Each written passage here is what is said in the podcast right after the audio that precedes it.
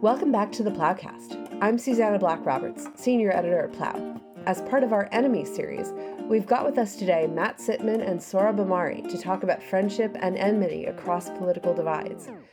Matt is a former Young Conservative, a former editor at Commonweal, and presently on the editorial board of Dissent magazine, and is one half along with Sam Adler Bell of the legendary Know Your Enemy podcast. Sohrab Ahmari is a former libertarian, former neoconservative, and former editor at the New York Post, the Wall Street Journal, and Commentary, and is presently the founding editor, along with Matt Schmitz, of the magazine Compact. He is the author of several books, most recently Tyranny Inc. How Private Power Crushed American Liberty. And for our podcast with him about that book, check in the show notes. Welcome, Matt and Sohrab. Happy Thanks to be for having here. Oh, we just said that at the same time. Yeah, you did. That's okay. Happy to be here.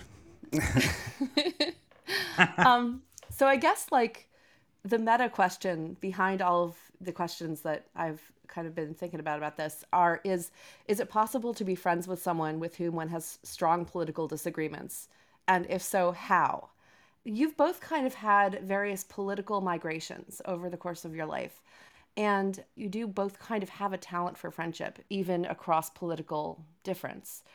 Have you guys do you guys think that uh, what has your experience been about like finding the difference between actual friendship friendship and political co-belligerency? And how has that played out in the course of each of your change in politics you know over the past like 10 years or so I think like most people who are in my and Matt's line of work, I, I, I actually I don't know if I can speak for Matt this way, but I, I certainly can. I surmise that he's probably in a similar situation, in the sense that I have, you know, friends from my life outside of, of of writing and punditry and editing and the sort of realm of intellectual pugilism and the exchange of the sometimes forceful exchange of ideas and um, you know that, that have stayed constant in my life where you know insofar as i've you know had political migrations or whatever those people uh, have not you know gotten mad at me for it or whatever. They're, that, that, that our friendship is um, I, I feel like this violates something in in classical uh, philosophy or Aristotelian thought, but nevertheless, I venture to say that my friendships there are pre-political somehow, and so um, their their bond is some somehow different on a different basis. So there's that, and then I think you know there are uh, relationships I've had, professional relationships that also kind of implicate personal friendship. And as i've you know taken a strong stance or something or come to realize that i actually disagree with that person um, and that we're both very kind of outspoken people and they're of my world of intellectual combat you know I, I, I, they have become ex-friends in, in the in the way of you know i think norman podhoretz titled one of his memoirs ex-friends um, and and so there are those, and I I can't say I'm like proud of those. Uh, like I'm like, haha, I made an ex friend out of so and so, but I'm also not. Um, I don't mourn it. I don't. I'm not like um, torn up about the the, the fact. Um, and then there is a, a, third category of person where um, you know we are both you know pundits and we've had some ferocious disagreements. And when one way or another we've we've come to realize that hey you know i there's much more to this relationship than just the kind of political enmity which is real enough to be sure. And i i would i, I dare i you know put matt in this category of you know of that. There are also others where I've ferociously disagreed with them and taken them to task, you know, much earlier in life when I was what I now would consider polit- politically immature, and have since reached out to him and said, "Hey, you know what? You were actually right about XYZ issue, and I was wrong, and I'm sorry I took I wrote that like cutting takedown of you."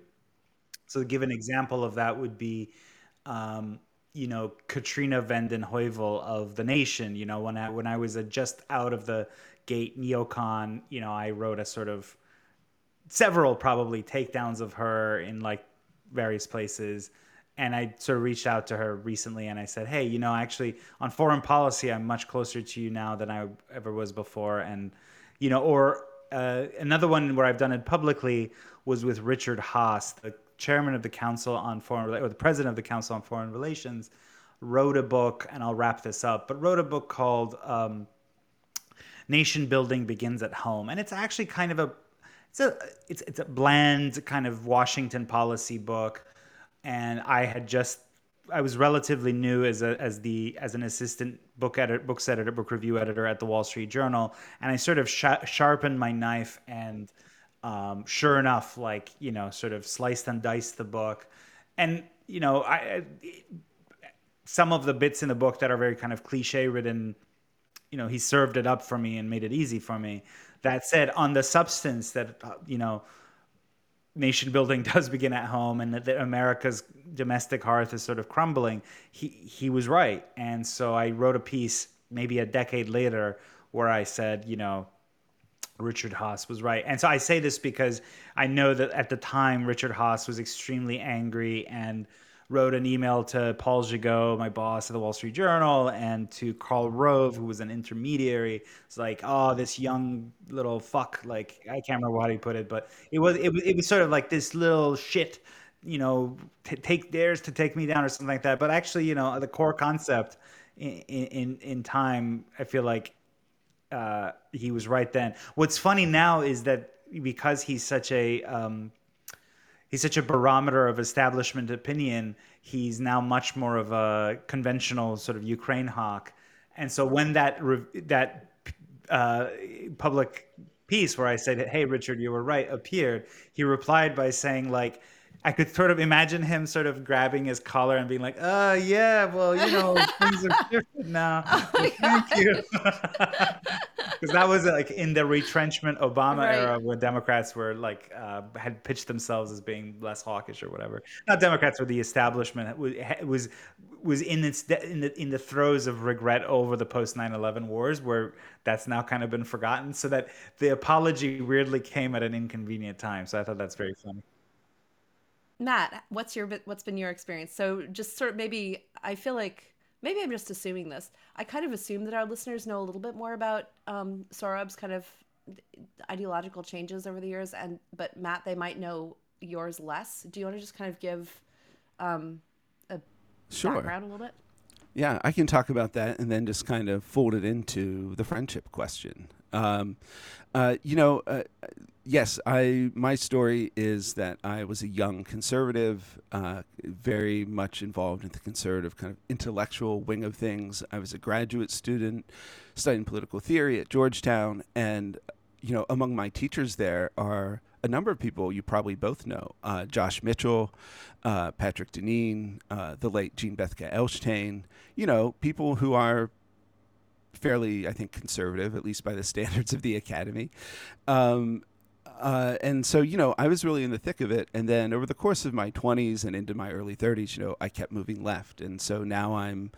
Uh, you know, I wrote a, a, kind of coming out piece for Dissent called uh, "Leaving Conservatism Behind." that was published in the summer of 2016. Um, you know, I call myself a democratic socialist. Uh, listeners might have heard in my bio, Susannah, that you provided that I'm on the editorial board of Dissent, and of course, Know Your Enemy is coming from a, a a very left perspective, but we draw a lot on you know my personal experiences on the right. Um, and I think there's a couple things worth mentioning about my trajectory, in particular, and that is that unlike Sohrab, I didn't make a lot of that journey, so to speak, in public. I was a graduate student. I wasn't doing a lot of public facing writing as a graduate student. Um, even my first job, once I left graduate school, I was the literary editor of The Dish, Andrew Sullivan's old publication. Um, that wasn't a position where I was called upon to like comment a lot politically, you know, par- partly being literary editor, but you know, that was even my first job in media. And so even then I was definitely like an Obama supporter.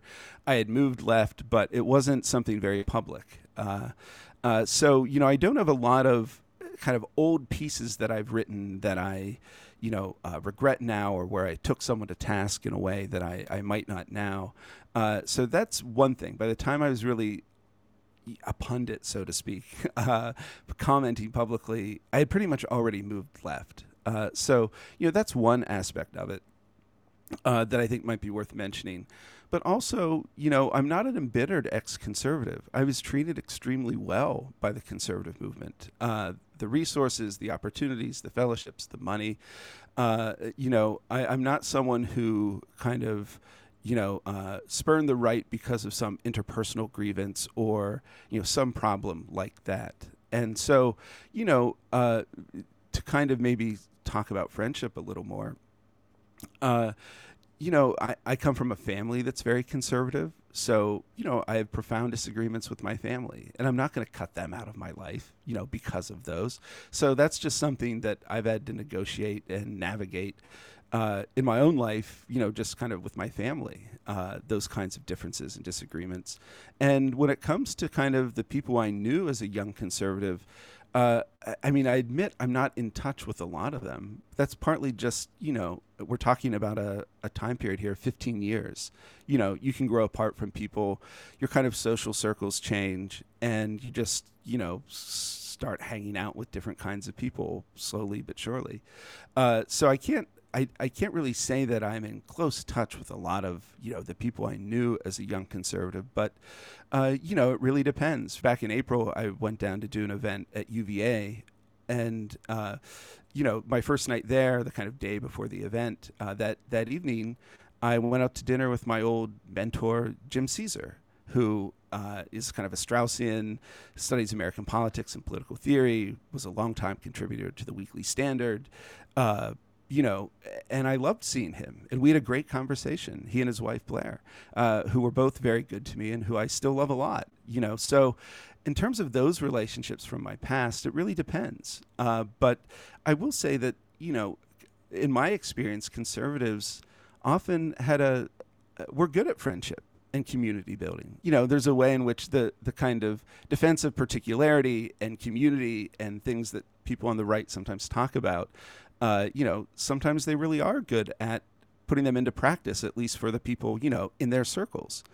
Uh, so, uh, again, just my trajectory has meant like it's affected different friendships of mine in different ways over the years. But uh, I wanted to pick up on one thing that Sohrab said. He said it, he, it might not be a very good Aristotelian uh, definition of friendship.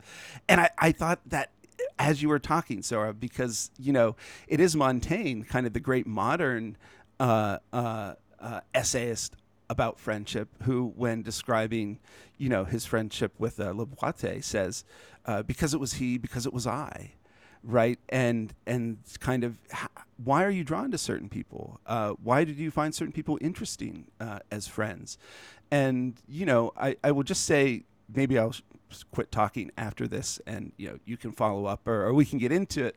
But uh, you know, I, I think this is one of kind of my still remaining conservative impulses in a way is the way I think about friendship, and uh, in particular, I just wanted to cite there's the the great Michael Oakeshott essay titled "On Being Conservative," and he specifically talks about friendship as like a, a relationship that requires a conservative disposition and uh, I just wanted, and it really defines, I think, my approach to these things, uh, which deserve to be unpacked. But uh, just to read from the essay a little bit, he has these great lines like, to go on changing one's butcher until one gets the meat one likes, to go on educating one's agent until he does what is required of him, is conduct not appropriate to the relationship concerned, meaning friendship.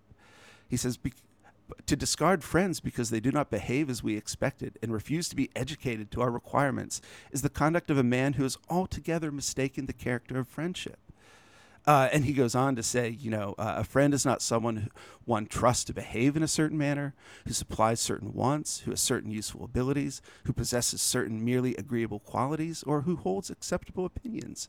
He is somebody who engages the imagination, who excites contemplation, who provokes interest, sympathy, delight, and loyalty simply on account of the relationship entered into.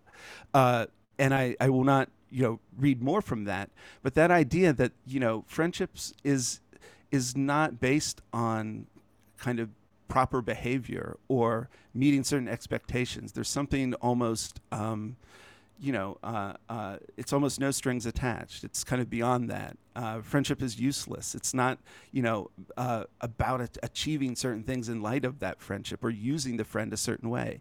It's, uh, as, as Oakeshott put it, it's a relationship that's dramatic, not utilitarian and so I think if that's your approach, it kind of opens up space for not reducing the people you may or may not be friends with to their political views. Yeah, I think that's really important. Um, Sohrab, you've kind of recently entered more into lefty political spaces just because of the nature of your new book, which we will um, we've had you on to talk about before, and I will drop another link in the show notes too um, now, which is much more sort of straightforwardly um, left, I would say. What have you noticed like differences in um, just kind of social mores or, or norms between sort of sort of the, the friend the more right ish political spaces or uh, that you've been in before and the leftish ones that you are in now like are people different? Is the way that people inter- interact with each other different? Oh that's a really good question. Um, and I, I, would add to it, it's it's not just the book; it's um, the project of of Compact is, you know, it does, you know, uh, in, on the part of um, the founders, um, Matthew Schmitz and I, is this conscious uh, effort to to to break with with conventional conservatism insofar as um, it doesn't pay enough attention to to material issues. And as soon as you get into that space it, you, you, know material analysis of our political economy um, that's for the most part it's the, it's the left that uh, is interested in that as as the um, most of the serious writers and thinkers and so the, a lot of the people we publish are of the left of varying stripes you know uh, ranging from you know, self-identified communists like Slavoj Žižek to um, a, some a, a, social democrat or a very progressive democrat like Freddie DeBoer, etc. Um, and I just I I'm trying to think about you know whether I have a, having weirdly found myself in left spaces now if I'd say that there's something different about the people um, that's a really good question. I, I mean, I, I want to say largely no. I mean, in other words, you observe on the left and on the right, you know, the same dynamics of people as they approach you, as you know, they kind of do these calculations of, okay, like this person brings this to the table that I agree with, and he may be able to do this or that for me, and she, and she may not, and you know, da da da. So I make these sort of mental calculations and decide whether or not I want to uh, befriend the person. Maybe at first just a kind of acquaintance of interests, and then things deepen. Um, yeah, no, I mean, I think, and and I, I, I was tempted to say, but you know, but on the left they have a lot more like red lines about certain things that would, and they do. But I would just say that having having been part of the official right for more than a decade, um, those exist on the right as well. Um, they're enforced differently uh, on the right than on the left. Now we're not we're veering beyond friendship, but I would just say that insofar as these are two camps that are um, in a kind of dynamic and perpetual opposition with each other, um, that they they the, each side disciplines its own.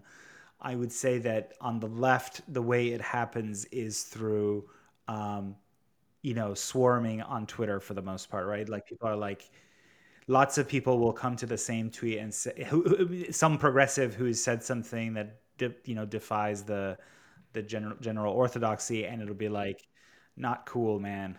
Oh, I guess this is what we're doing now, you know, or you just sort of, it's very public. Whereas on the right, the way it happens, um, and, and, it's a little bit more terrifying and in a way more effective in some ways, is, you know, uh, you you get a call from a, a, a you know a donor or a supporter or whatever because some other donor has said something or someone has gone to it. You know what I mean? It's always much more. Uh, behind that's that's how the bow tie cons cancel each other is like with donor phone calls. I, I, I, don't know if that has that much to say with friendship, but it's one immediate observation is that the dyna- the group dynamics are actually identical because these are human groups and there are boundary policing hierarchies, etc. But the um, the so the fundamental form is the same, but there are different. Um, they, they instantiate uh, along different substantive lines. I mean, it's also really interesting just even thinking about the way that that kind of lines up with left versus right philosophy. So like the the sort of public um, mob approach is the kind of French revolutionary approach versus the kind of hierarchical backroom you know you've been you've been seen to step out of line on x y or z issue and we will not be renewing our you know the grant um that, that, that does kind of map onto it. Yeah, I've been told this is a worthy topic for an essay. That I'm so only someone who's like been in the various places yeah. I've been could could yeah. write, but maybe maybe not yet. Yeah, you you have to like get the the uh, what does Jane Austen call it? Like the competence. You have to get a competence first, and then you can talk about how these all work. Just a little housekeeping. Don't forget to subscribe to this podcast on iTunes. We'll be back with the rest of my conversation with Matt and Sohrab after the break.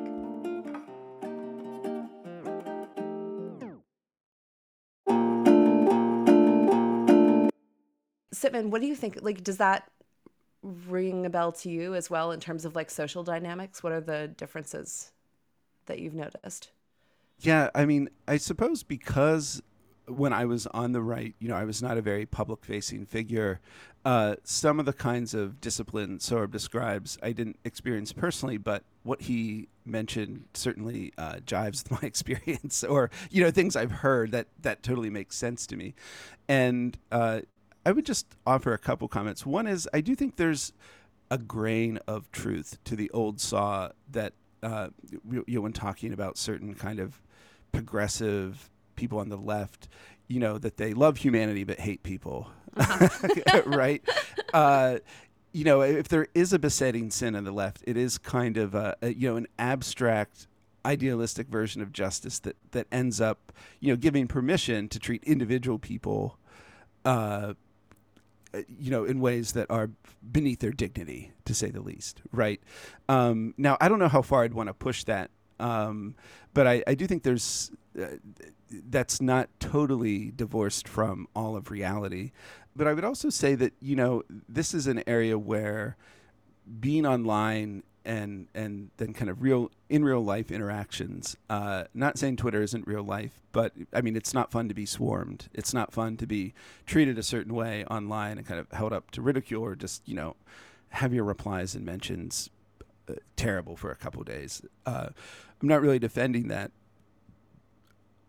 um, but but that's it in real life. You know, my interactions on the left. I mean, I'm openly religious on the left. I'm Catholic, and for example, you know, that's something that a lot of people ask me, especially I think people from the right or at least people more conservative than me, like, how does that work? Like, that must be miserable. And I have to say, that's not been my experience at all, especially in my actual relationships, friendships, uh, you know, personal and professional on the left, people seem interested in mm-hmm. my religious faith. Uh, I've written about it. Yeah. Possibly a bit puzzled, yeah, but not hostile uh, necessarily. And you know, I've written about topics like the religious left, the Christian left, for for dissent, for the New Republic. Um, you know, so I'm someone that, when asked about this kind of thing, it really you have to drill down into the particulars and you know uh, again certain online experiences can be terrible but you know if we move beyond those i've been treated really well on the left i was treated well on the right uh, too but uh, you know uh, speci- specifically in the ways you might expect me to kind of be an odd fit on the left i received far less hostility than than i might have guessed uh, even a few years ago I want so I'm I have like a hypothesis which I think is probably wrong, but I'm gonna stay I'm gonna say it, and then we can figure out whether there's anything to it. It kind of so the Jonathan Haidt book, um, the, the moral foundations theory thing, which I will probably drop a link to in the show notes because I can't run off all of the moral foundations like uh, off the top of my head, although you guys might be able to help. I think there's like five different areas of like moral uh, attentiveness that Jonathan Haidt, the sociologist, has identified, and it's like um, authority, authority and submission, justice, and fairness. Like, and then one of them, and and basically his his take is that in general, people on the left have two of these, and then people on the right have all five. And one of the ones that he says that people on the left um, don't have is the sense of purity and like um, sort of contamination, which he regards as a kind of more right wing phenomenon. And it seems to me that I've actually seen the purity thing be like social contamination, like you're contaminated by talking to this person or having read this person. I've seen that actually quite quite a bit more on the left. Um, which I'm, I just kind of noticed that, and it seemed like I, I kind of want Haidt to write a piece where he admits that he's wrong about that. Um, does that make sense to you guys? Does that ring a bell? Yeah, I mean, I, I have to say that, um, I mean, to, to to step back because I'm, I come from a place of, my cast of mind is generally speaking universalist. In other words, I've changed my mind about some things, but I've never been not a. And when I say universalist, I don't mean in, in the theological sense that everyone is saved. I just mean in the sense that, um, you know, that that that the world is, you know, orderly and um, that especially when it comes to human beings, there are there's there's a lot that we share, transcending, you know, differences across contingent things like nationality, et cetera, et cetera. Um, and so, because it's precisely because of that, I'm very suspicious of um, ascribing any of those kind of uh, foundations for moral reasoning, or whatever, whatever uh, Haidt calls them, to one side or the other. I've seen both on. I've seen both in the absence of both on all sides because they're all just yeah. made up of human of, things of people. So I've definitely seen some purity spiraling on um, on the right for sure. I mean, that's almost goes without saying. But I've, I've I've seen my share of it on the left. You know, we've had um, contributors who are you know leftists, uh, you know who who uh, or, or are, are are non-political but have had um, have had like a book deal canceled because they associate with one of our editors or something like that. Um, at, at, small presses, and I think it's partly because they're like these are um, precisely because they're small, the stakes are so high, as the as the kind of Kissingerian quip about academe goes.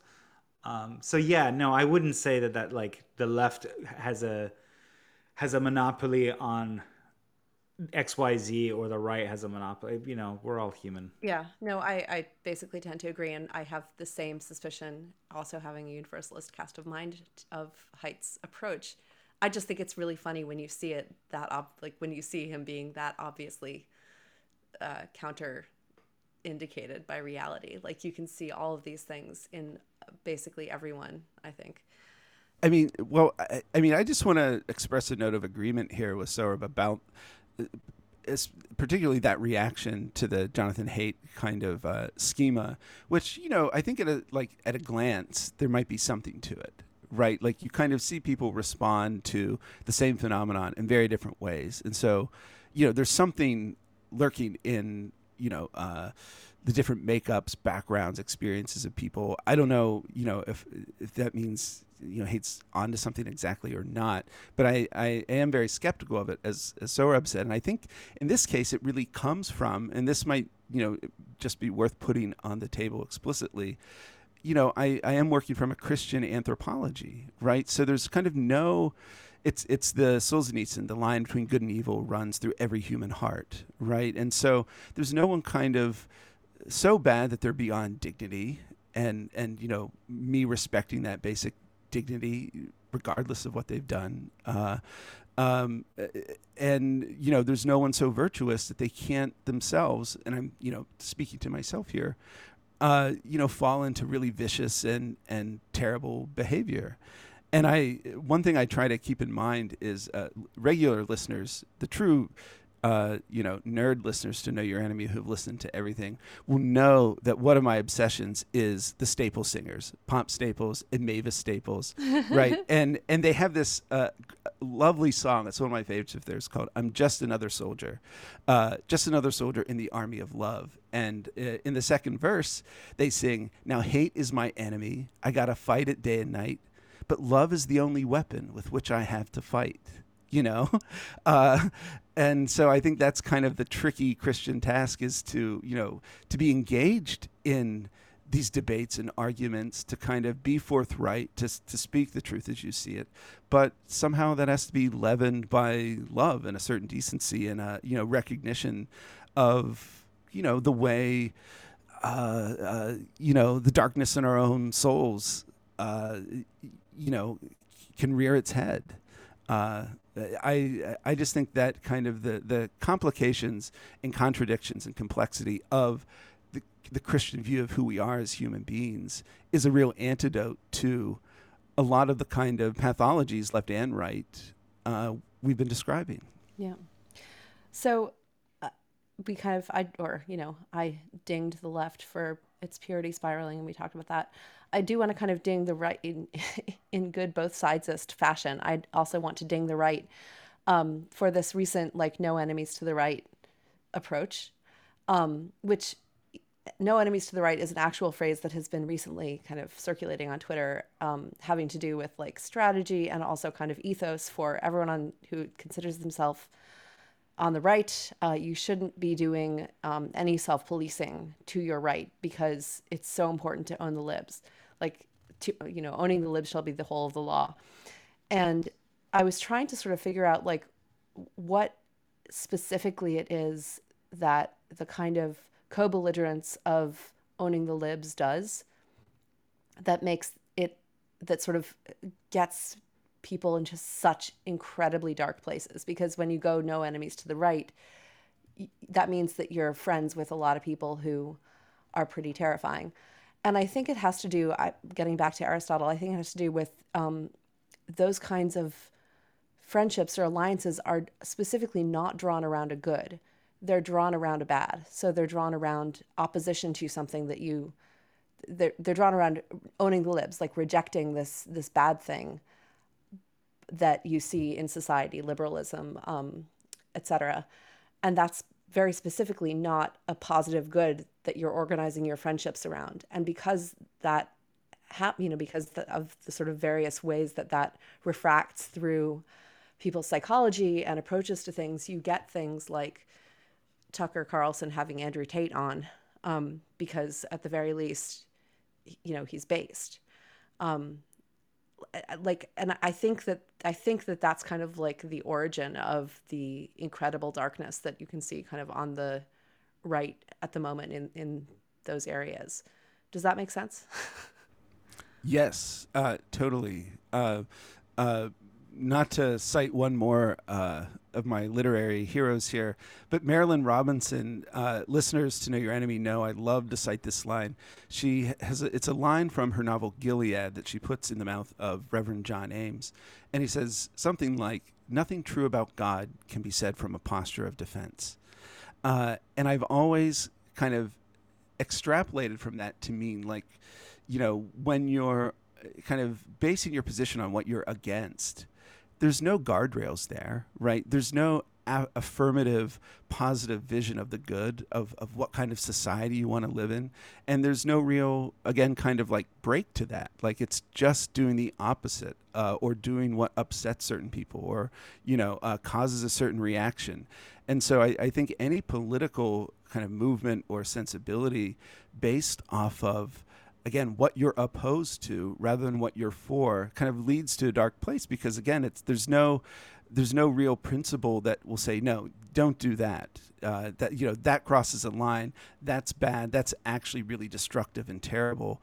Uh, there's no real principle that that that uh, you know can kind of provide that break because you're not operating at all out of kind of speaking from the good and the true and the beautiful as you perceive them Yeah, no, I, I, I, I completely agree, agree with that, and I, and I love that line that Matt um, just quoted. Um, so, yeah, I mean, I think the yeah, the, I mean, it, it should be obvious that the principle of no enemies to the right um, will bring you into friendship with ideologies um, that are just manifestly awful. I think part of it is what you said, which is, well, we're all against liberalism, so whatever comes, uh, whatever is antagonistic toward liberalism, I am for. That's part of it. I think one of the phenomena that I've observed, and now we're going into the like the various subcultures of the left and right, is um, there's also what I'm observing right now. Sort of, there's always been the sort of weird racial right, IQ obsessed. Um, ultimately, is deeply anti-Catholic, um, anti-Christian because they view Christianity as somehow you know a slave morality. Um, that caters to the weak, to the um, and, and, ties down um, the adventurous man. You know, ties him down into into the longhouse in the, phrase of these people, and and there's also I think there are people who are and this is completely alien to me because this was not my experience personally, but I you know partly through partly through compact and other kind of work that I've been doing on on political economy issues, they've I, they they sort of entered my radar, um, and it's people who used to be on the left, actually, sort of uh, DSA bros and gals, I guess, what you want to call them, and for one reason or another, and and and that that their their attraction to democratic socialism was based on, in part, sort of shock to bourgeoisie or shock to whatever, and that got attention for a while and then that start stopped paying dividends. So now it's like so now they're casting about the sort of uh, where what is the next thing i can do that can be shocking? Oh i'm going to go you know interview alex jones and in and, and, in a completely sort of adulatory not critical not interesting way journalistically. Or you know yeah bap is pretty cool. I'm going to start re you know so ironically retweeting people who say things call for things like TND total n word death. Um, and so that's another factor. I mean i agree with you that just we're all opposed to liberalism is part of it but i also think just the search for the shock value uh, shock shock value and you know online notoriety can keep pushing you ever more into um, like you said pretty dark places Susannah and so i it's it's interesting because that you know i I, I was not of the sort of uh, Bernie left circa 2016 17. So to watch the speed with which people who were Bernieites are now espousing, you know, kind of pseudoscientific racial theories and um, kind of skull measuring and stuff like that all the time. It's like it, it, it, it's the one. It's the one touchstone, the one lodestar that explains the world is these kind of group racial differences It's pretty pretty uh, pretty bizarre, um, pretty shocking, but it's it's uh, it's definitely a phenomenon. And um, uh, yeah, I mean, there there's there's and and now to extend the conversation into somewhere uncomfortable or provocative, I I cannot find I cannot find any common ground for friendship there. I mean, these people these people call me mulatto, which is pretty bizarre to say to a a Persian.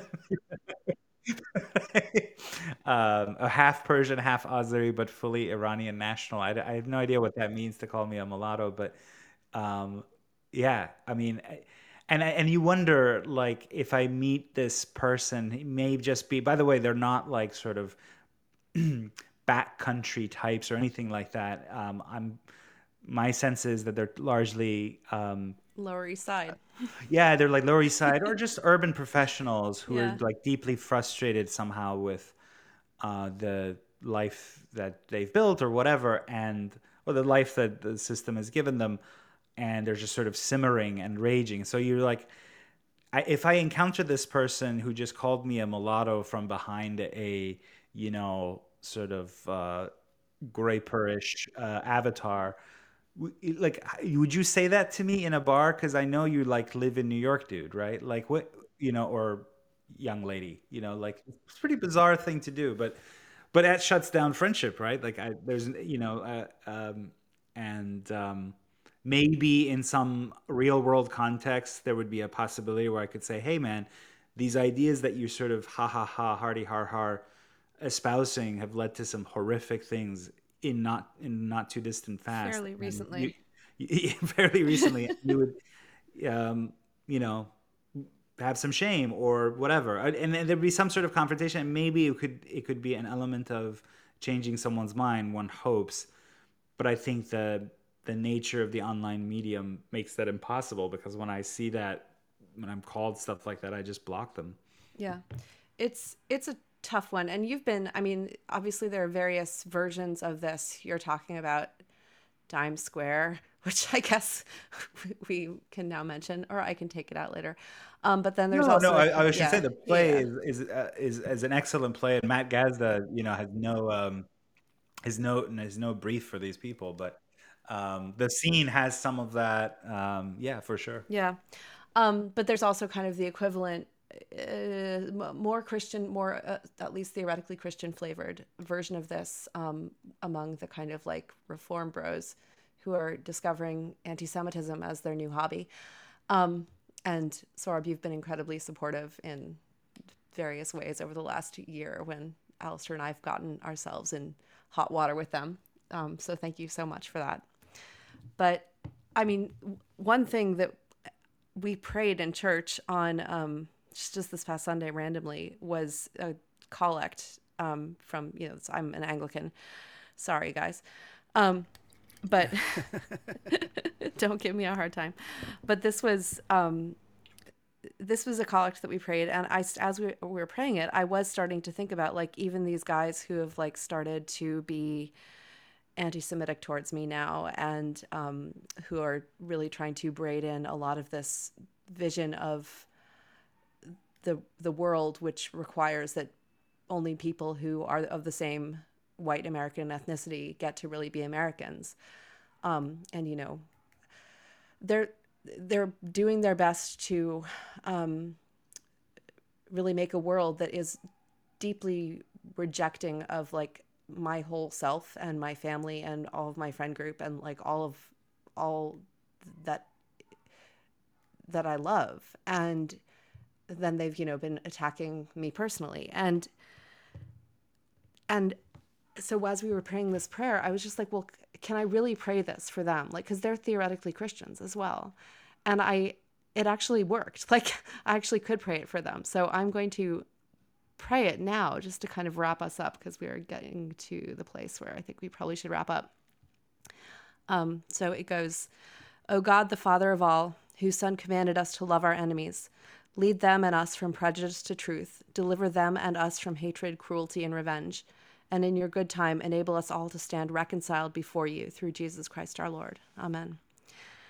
And it just seems like that's kind of the only thing to do. Like when people are calling you, like, you know, being racially weird at you, Sohrab, or like I, I can't give up i can't finally give up the idea of friendship but i but it's going to take some big changes Yeah. Well, I, I mean, I, I want to say uh, that I agreed with Sohrab's kind of, you know, uh, by saying earlier that you don't want to put conditions on friendship. That doesn't mean you're friends with everybody, right? And I think particular, I, I mean, as a Catholic, as a Christian, I do have a particular revulsion towards anti-Semitism of the kind you've experienced, Susannah, um, and and of course, you know, the kind of racism and and you know, the way some of that is is present on the right. Uh, maybe not only the right, but you know, th- that is those are lines for me too. But uh, you know, I, I the other thing I think is is Christians, and this might, you know, as something to close out on. Uh, I'm not trying to introduce a new subject at all. I, I promise. um, but you know, uh, we're called to love our enemies as Christians. Um, but that doesn't mean we're, f- you know, that love doesn't necessarily. That's it's it's uh, you know not philia, right? It's it's it's it's uh, uh, a more universal love, and so I do think as Christians, one thing, and given my own trajectory, I, I do try to keep in mind, and it's you know intention with some of what we've described, but it is that you know even terrible people, people say and do terrible things, I'm obligated to believe they can change right? They can experience conversion. And so I do think praying for your enemies is about as good as it gets. You know, um, I mean, it, because I am struck by Simone Weil's line that prayer is a form of attention. And I think holding people, especially the ones that you struggle to kind of love as a Christian, uh, you know, holding them in your attention and praying, willing their good, right? Praying for them to, uh, you know, uh, be released from these really dangerous and and destructive and terrible, you know, ideas about uh, other kinds of people, uh, that might be the best we can do. And it's not being their friend, but it is loving them, and and you know, we we have to do that regardless. And it is kind of holding out the possibility of future actual friendship. Again, not immediately and not without change, but like holding out the possibility of not holding yourself back from them, um, which feels really scary, but also really pretty much what Christianity is about, or one of the things that it is about. Um, Sohrab, any last thoughts? Yeah, I'm just I just happened to be looking at one of these tweets uh, of this scene, and I'm I'm uh, sorry to take us back to a base dark place, but it goes romantic love is a unique European cultural creation. Oh yeah, I saw that. And if if that were so, the Song of Songs, which um, is obviously this beautiful product of the Hebrew Bible, but which means so much to Christians as well. Um, it wouldn't speak to us, and this I think this is the problem with this kind of vicious particularism is that it it shuts down thing you know connections that would otherwise be made um, across across these um, these barriers as as as as cliche as frankly that sounds, um, it uh, you know you have to as as Christians, universalism is just and again I don't mean universalism in the David Bentley Hart sense, but universalism in the in a kind of political universalism is is so essential. And so I mean and and perhaps that means on our part it does it does mean perhaps uh, prayer as the thing that can that, that, that, that can go beyond the force of just arguing with people and maybe reaching them where they think they have to build up these um, irrational walls. Like, like romantic love is a unique european cultural creation. Oh boy. Um well, I think we can probably end there. You guys, All right, I just have to bring it down. Okay, do to... it, do it. you just you had to just sort of like I saw I saw that and I saw her retweeted it too. Yep. That was that was interesting. Um that's I mean obviously someone's been reading Denis de Rougemont and has gotten let their you know, let themselves go a little bit. All right, guys. A little, a little Denis uh, Rougemont is a dangerous thing. A little Denis Rougemont is a dangerous thing, and then you have to kind of be like, okay, wait, the love between Christ and His church, which is the romantic love that is like the foundation of like all our hope for the for everything. Okay, yeah, that's probably wrong. Um, mid-century, early 20th century, like macro theorists have a lot to answer for. but also, we have much to be grateful to some of them we do have much to be grateful to grateful to some of them yes. Okay guys. Thank you so much. Thanks for having us. Thank you. Bye-bye. Thanks for listening. Be sure to subscribe on itunes or wherever you get your podcast needs met and share with your friends. For a lot more content like this check out plough.com for the digital magazine. You can also subscribe. $36 a year will get you the print magazine, or for $99 a year, you can become a member of Plough. That membership carries a whole range of benefits, from free books to regular calls with the editors to invitations to special events and the occasional gift. Go to plough.com to learn more. On our next episode, we'll be hearing from Dr. Jennifer Frey on the future of the liberal arts.